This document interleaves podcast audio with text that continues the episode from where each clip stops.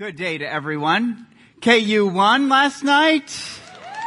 So there should be no reason people stay away from church and praising the Lord today, right?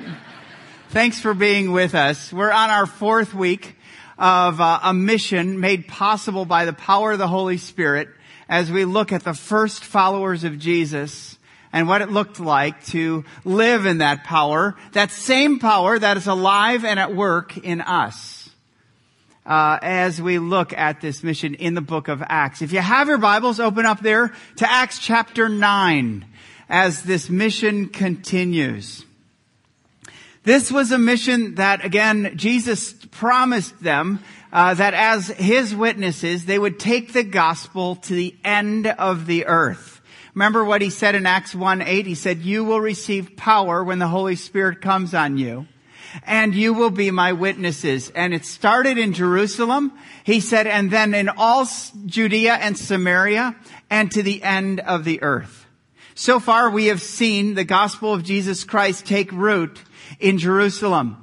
It started, remember, with 120 followers after the resurrection. And then at Pentecost, it moved to 3,000 followers and then continued to multiply. However, not everyone in Jerusalem was excited and receptive to the gospel. For the religious rulers, the scribes, the Sadducees, the Pharisees, they actually not only rejected it, but persecuted those who preached it. Last week, we saw Peter and John flogged for Christ.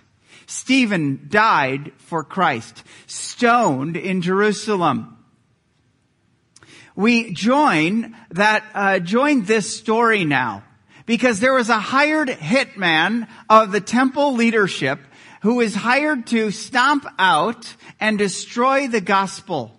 His name is Saul. Luke kind of is dramatic as he shares and introduces us to Saul. We join him at his feet because it was at Saul's feet where those who stoned Stephen put down their cloaks which literally meant he was the authority. He oversaw it. He made sure whoever was stoned was um, was dead. And this was a very gruesome way of punishment from the from the temple leadership. It involved the slow death of giving, getting pummeled by stones. It would, all it was also very public so that people could see, don't mess with us don't, you're a blasphemer. They would call him a blasphemer. And they would leave the stones up for a while, uh, around the body so that the person would realize what happened to this guy? What did he do? It, they could show it. Don't what, it was a big power play. It was a big picture of the judgment that they thought of God. Saul. If, if we could have a, a kind of a camera that moves from his feet up to his face, Luke kind of brings that through Acts chapter 9. Saul. Where did we hear that name before? Well, if you read the Bible, you probably find it in the Old Testament. Remember that first king of Israel? Remember that first king of Israel who was known for his outward appearance and his popularity with the crowds, but yet neglect to his inward condition of a very insecure, selfish, prideful heart the Saul of the Old Testament would burn with jealousy and rage against God's anointed one, David. This Saul would breathe out murderous threats against God's appointed. And with the church scattered, remember how we looked at that story, this church literally ran for its life, for their lives, to places they never thought Jewish leadership would go, like places like Samaria, because Jews hated Samaritans.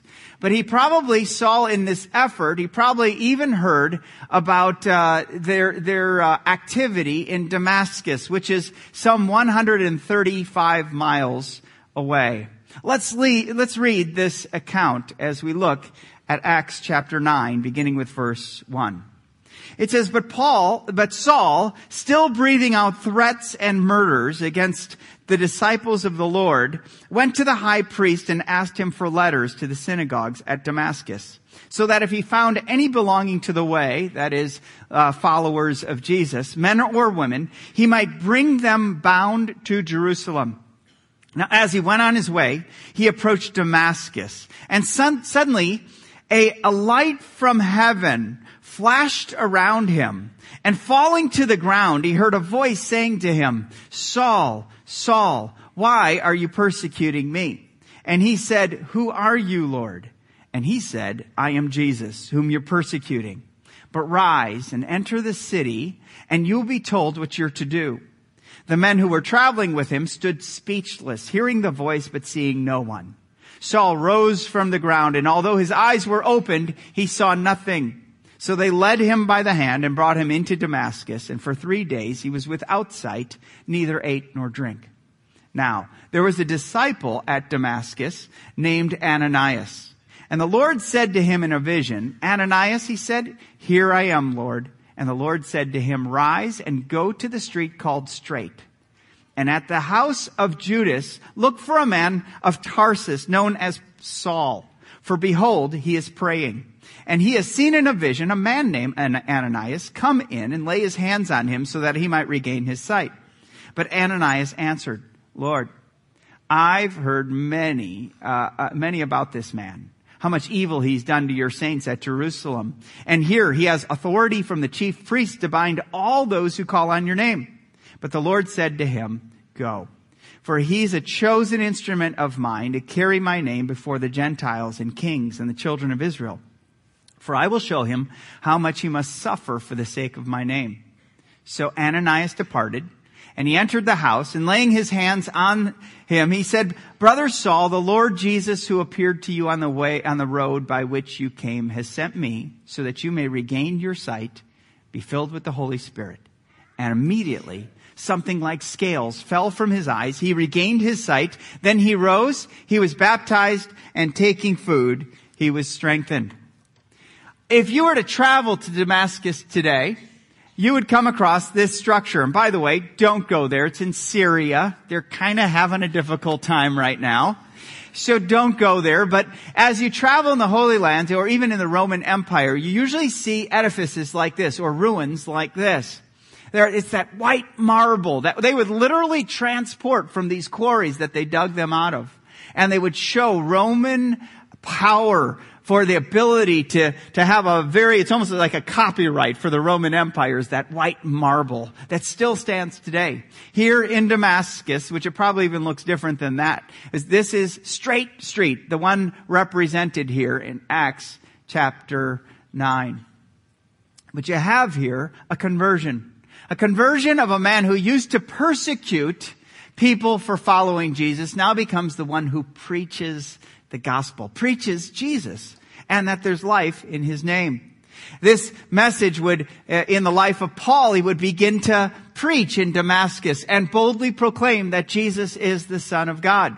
He would be persecuted himself in Damascus. He would hear of a threat that he would be, uh, he was going to be killed, so they actually lowered him down in a basket outside the wall of Damascus to escape. Uh, later, he moved to Jerusalem and back to Jerusalem, will this, where the story will end today. But what I want to talk to you about, just as we go back to the Mediterranean Sea for a conversation, is, is about the three people in Saul's life who made a huge impact and difference. And it's not just people that Saul needed. It's people we need. And I believe that there are three people that God has provided for us that we need to be in relationships with. The gospel moves one person at a time. And we need to realize that these are three people we must have in our lives. In the life of Saul, we join him in Acts 9 verse 1. Before he met any of them, we read about him. And this is his heart. And this is his life. He's still breathing threats and murders against the disciples of the Lord he would take and walk 135 miles. This guy was intent on stomping out Christianity. He wanted Jesus never to be mentioned again. And you could see he was on the run. If you lived at that time, you were on the defensive if you were a follower of Christ. Not only did they try to eradicate it from Jerusalem, 135 miles away. I mean, think about that. By walking, that's a long way. It's further than Salina, you know? And it's a long way way to walk. And yet, the first pers- person shows up on the scene as he's walking to Damascus.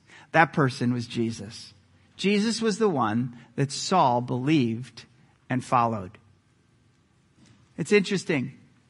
It's interesting that, that uh, Saul would be that person in this story who now becomes center and right becomes the spotlight and whom Luke talks about. He becomes the hero of the book of Acts. But that's what Jesus does, right? Jesus changes hearts. Jesus transforms lives. Jesus has a plan that we don't always see when we're living in the day to day life. Jesus had a plan for Saul, which he said to Ananias. Look what he said. He said, go, for he's a chosen instrument of mine to carry my name uh, before the Gentiles and kings and the children of Israel. For I will show him how much he will suffer for my name. And if you trace out the rest of the story the book of Acts, you're going to see Paul suffering for the name of Jesus. The one who inflicted suffering becomes the one who suffers for the gospel. Now, I want to talk to you real quickly about Saul's conversion to Jesus. Uh, you know, about this experience. This was a great light that flashed out of him, blinds his eyes. And some of us think, man, I need an experience like that. And my walk with Jesus isn't authentic unless I have this supernatural manifestation of Jesus where I am blind for three days and I don't eat and drink and just pray and wait for answers to happen. The answer is some of us that may have happened to, but most of us it wasn't normative. It wasn't just the normal way we've come to Christ. Some of us have these incredible stories how we were saved out of sin. I mean, the, the 747 was about to crash and then you cried out to Jesus and amazingly the pilot brought it back in and landed it safely in Aruba and you had a great vacation and Jesus was the center of your life from that point on. But others of us don't have these stories. Those who have been saved out of a life of sin have a great story that has a great lean in factor. But you know what? Some of you have memories you wish you could eradicate from your mind. Life apart from Christ, life into yourself, life destroyed by this world. Others have been saved from a life of rebellion. We might have uninteresting stories, but we have a faithful God who's been faithful year in and year out. And we're just humbled to be a part of the family of God. Others of us have been saved from a life of sin, but we, instead of giving the glory to God, we kind of take a little credit for that. I'm a good kid. I do as I'm told. I do the right thing all, I'm not like those people or what are those people doing in our church? You know, we can be self-righteous and my goodness, if you've been in a religious environment like that, it's frustrating. It's painful to be in here. But here's the truth. All of us, Every one of us are in God's family because of Jesus Christ. Only through Christ. No one comes to the Father except through Jesus Christ. We believe and we receive the forgiveness of sin, the gift of the Holy Spirit, and eternal life, the promise of eternal life. It all begins with Jesus. So before we move on, He's the first person we're talking about. He's the first priority of our lives. The most important part of you is your soul because it will last far longer than your physical body right now. It will last forever. And the condition of your soul is kept by Jesus Christ for eternity if you believe in Him. Have you believed in Him? I know I'm not just talking about, yeah, I believe He existed, or yeah, He was a good man like Abraham Lincoln was a good man. We're talking about He lived a perfect life one that I can't live, neither can you. You can be better than me, but you can't be better than Jesus. We all need Jesus. If you could measure up, Saul, out of everyone, was a Pharisee of Pharisees. He was the key guy, and he realized, I can't be good enough. He says in Romans 3, there's none who are righteous, no, not one, but now a righteousness from God has been revealed. His name is Jesus. We've got to turn from our sin to trust in the only person who can save us.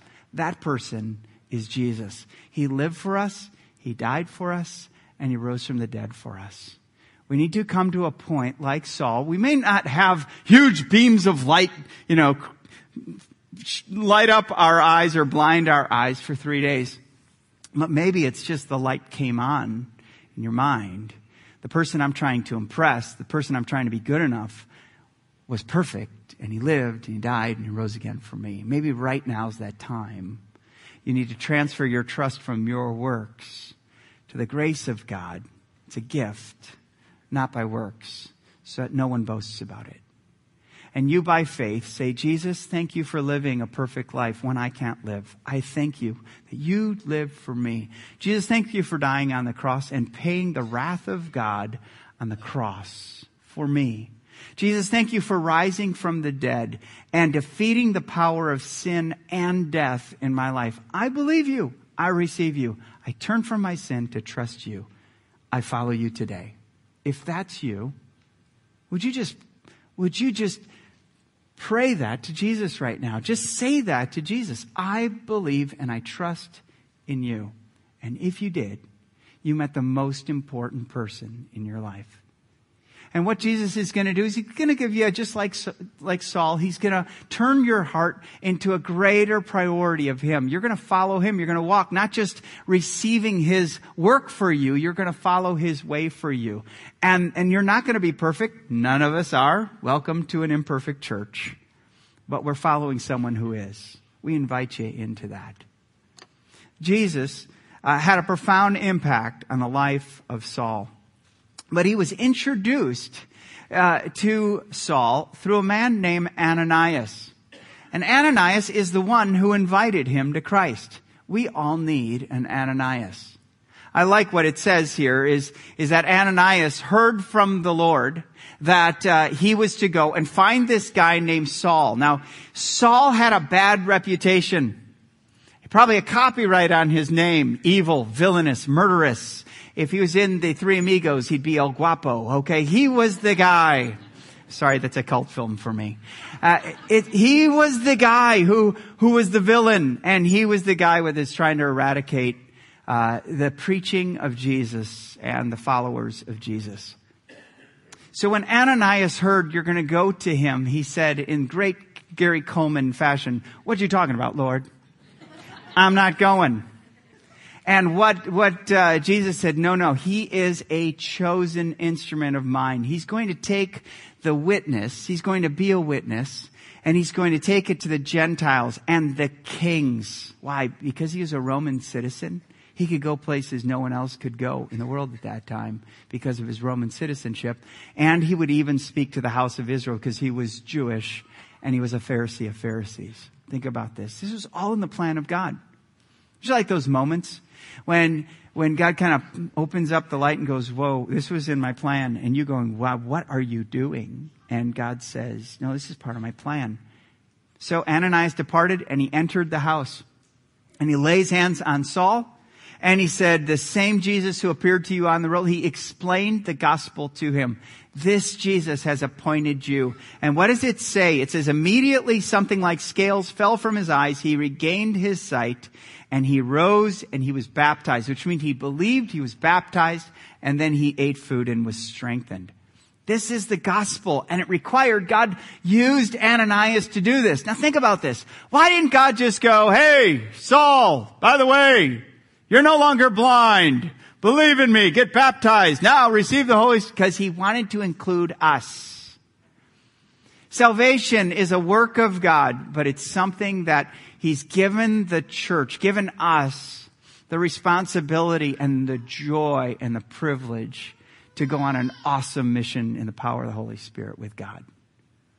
Ananias was that one who invited uh, Saul to Christ. So I got, I have a question for you real quick. As a result, look at what, look what Saul professes. He says, he immediately in Damascus proclaimed in the synagogue saying, Jesus is the Son of God. He went from murderous, villainous threats for the church to one who proclaims that Jesus is the Son of God. Hey, can I ask you a question? Who is your Ananias? Who is that person that God used you to invite you to Jesus? Who was that? You know, I just look around this room right now and I think about all the relationships. I think, um, like Curtis Clam over there. Curtis came to fellowship And Curtis used to believe that, um, Curtis, just raise your hand. There you go. Okay. He's a real person. Okay. Curtis used to believe basically, although he had been involved in religion for a long time, he basically used to believe, because he told me, um, that if he was good enough, he could get in. That God really just was concerned do your good deeds outweigh your bad deeds. And if that could happen, then that was your confidence. And Curtis came and he heard the gospel here at Fellowship. He heard it in a large group environment like this, and he heard it in a small group environment. He was one, when we started for uh, small groups, he was in my small group. And then he came to the quest for authentic manhood on a Tuesday morning, and we studied what does it look like to be a man after God's heart. And and Curtis kept hearing the gospel. I remember saying to him, Hey, when did that change? He said, By coming here and hearing the gospel. So I, I was a part of that. Many of you were a part of sharing the gospel with Kurt, but Curtis, but right now he's a follower of Christ. You got to be an Ananias. Who was that? In my life, I had a mother. And uh, when we were four years old, we were sitting around the dinner table, and there were times when we would open up the Bible, and I would go, "Oh man, I'm going to miss this. The Happy Days is starting in just a few moments." And she was faithful and consistent. She continued. Parents, you have no idea what a difference that makes when you not only live the gospel, but give the gospel to your kids. Are you speaking it to your children? That's our responsibility. You have far more time than we do here at Fellowship Bible Church. Don't hire the professionals. Be authentic. That's how faith sticks in the lives of children is when you live it. Well, my mom lived it to me and she shared it to me. I don't, I didn't know all the complexities of the gospel, but as a child, I just got it. I'm a sinner. I do things that are bad because it's of a heart that needs to be changed by Jesus. I need Jesus in my life. I trusted Jesus. And I've grown ever since. My mom's my Ananias. She introduced me to Christ. Who's yours? Who's yours? God is keeping that story going. Can I ask you another question? Who might be your Saul? I know you don't like to talk about that one, right? These are the people you don't like. These are the people who hurt you. I mean, it's easy on Facebook. Someone offends me. Unfriend. Move on. We're out of here. Okay? But it's also common, very common, to distance yourself from someone who offends you. Wow, we do that. Why? I don't need them in my life anymore. Really? You've just gone on the sidelines of God's plan for you. It's easy to, for us to break ties. And it's even understand, it's normal to break ties with those who hurt you.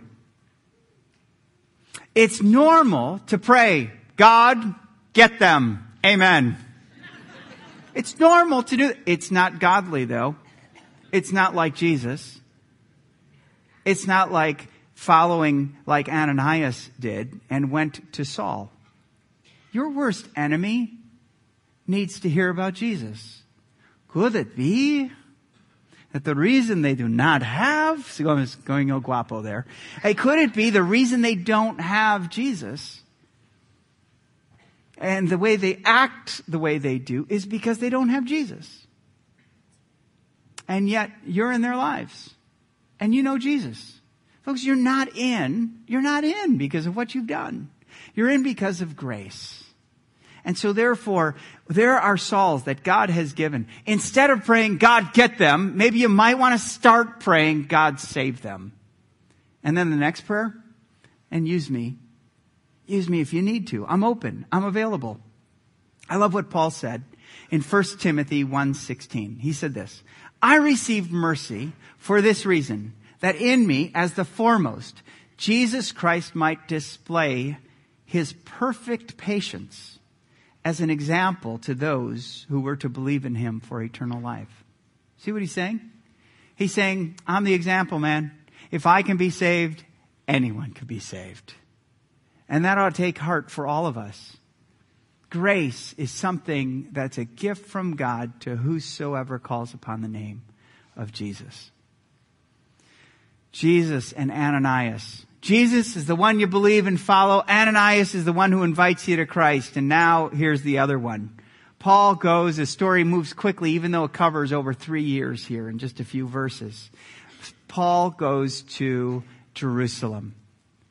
And uh, he's rejected theirs and he meets a guy named Barnabas. Barnabas was the one who walks walked with him as he followed Christ. And can I just say this? We all need a Barnabas. We need a Barnabas in our lives who walk with us, no matter how long you followed Jesus. There's this thought of the Lone Ranger Christian who tells the world where they're going and lives on his own and only it's about God and me. But we see those people crashing and burning. We see them crashing and burning around us and we see them crashing and burning in the scriptures. Because we need, we're better together than we are alone. Barnabas was that guy that God had in the life of Paul. And look what it says. It says, he came to Jerusalem. He attempted on his own to join the disciples and they were all afraid of him. Duh. He killed their, he may have killed their relatives. He may have killed their friends. He had that reputation for they didn't believe that he was an authentic disciple.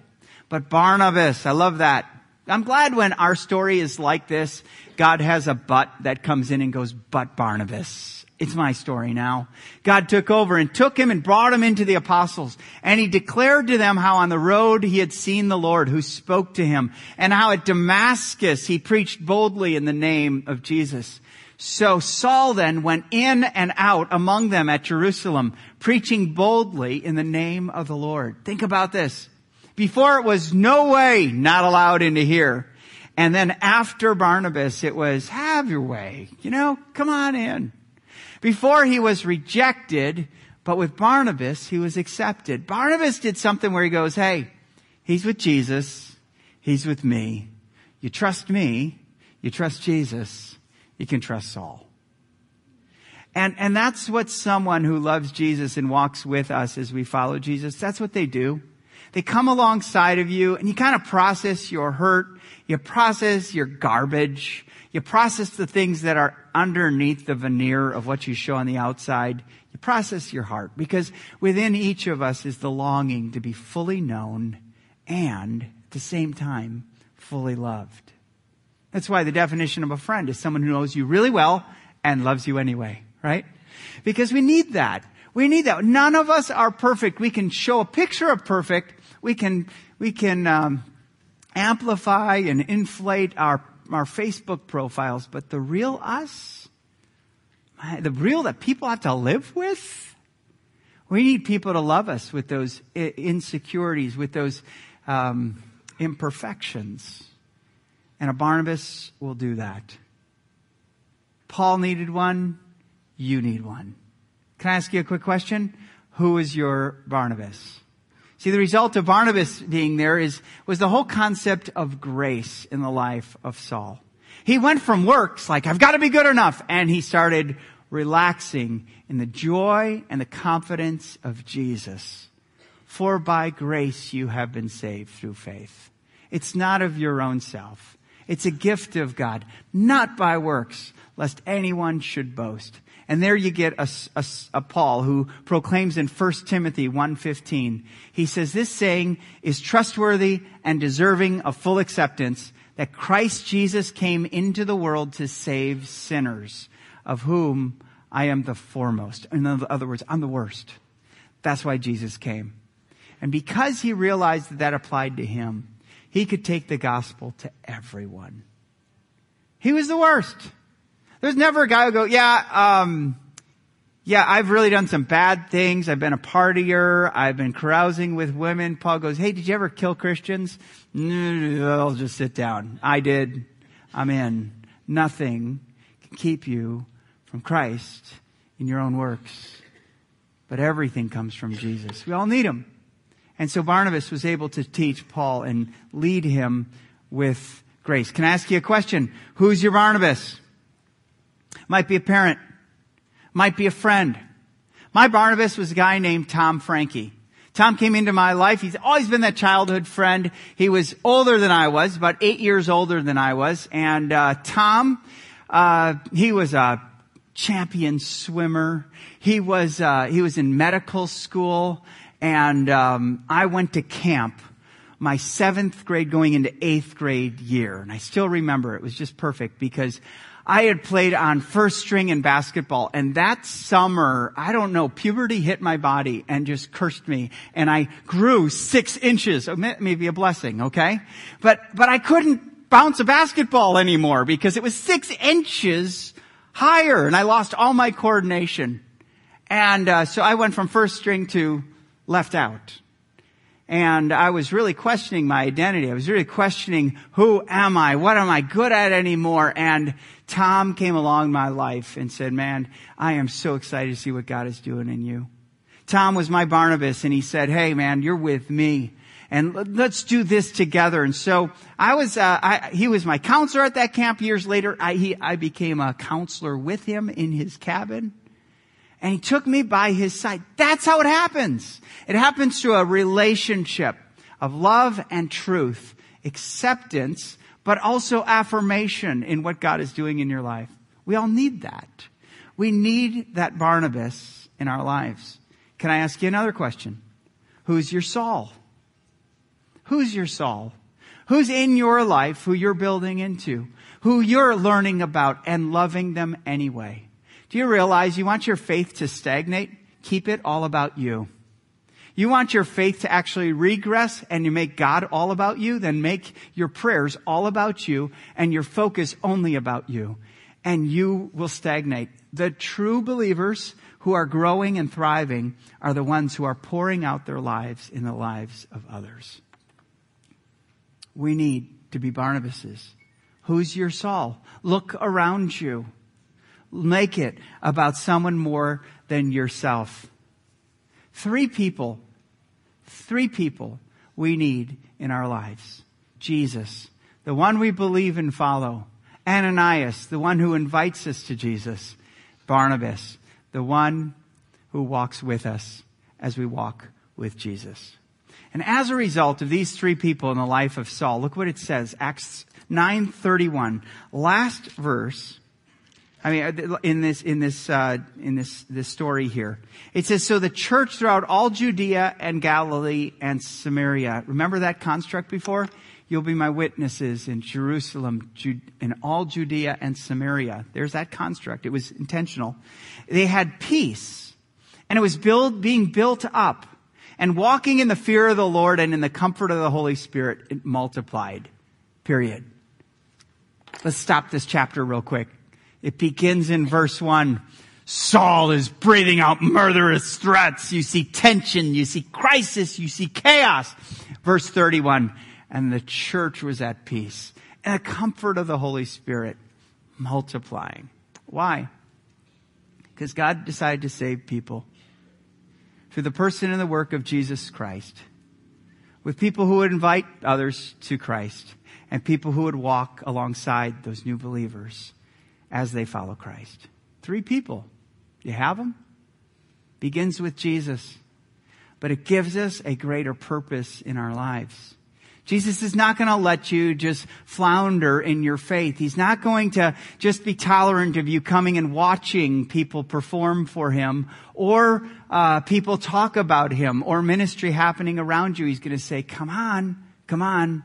We all need these three people. And you will see if you trace it on the followers of Jesus throughout the book of Acts, you're going to see this pattern. It's Jesus, the one who introduces you, the one who walks with you. God's going to use that. That's His plan. So, as we talk and as we close our time here, I want you to spend some time in prayer. So if you just bow your heads and have a heart that pre- preparing your heart for prayer right now, I'd like you to name the people we talked about. And let's thank the Lord for each one of them. First of all, let's thank Him for Jesus. Jesus, you are the way, the truth, and the life no other name besides yours under heaven given to men whereby we must be saved.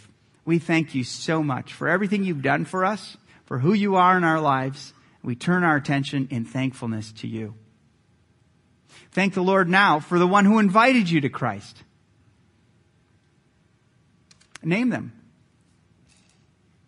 Lord, we remember a mother who shared the gospel, or a father who shared the, or a pastor, or a friend or a small group leader or a person you met on an airplane. We thank you. We thank you for using people to share the greatest news ever given and the greatest news we could ever receive. Thank you for them in our lives. And now thank Him for the one who walks with you or walked with you as you follow Jesus. A friend, a mentor, a parent, small group leader. Lord, we thank you for those who came alongside like Barnabas and believed in what you were doing in us far more than we even believed in ourselves. We thank you for them. And we trust you with them. Would you work in our lives? Heavenly Father, tune our eyes and ears to Jesus who calls us to reach the Sauls of this world. Move our feet to go and invite others to Jesus. Deepen our love to walk to, with another believer, whether they're new or established as they follow Jesus. To speak for them, to speak into them, to bless them. And may the gospel of Jesus Christ multiply through our lives and we might live in the comfort of the Holy Spirit. It's in His name that we pray. Amen.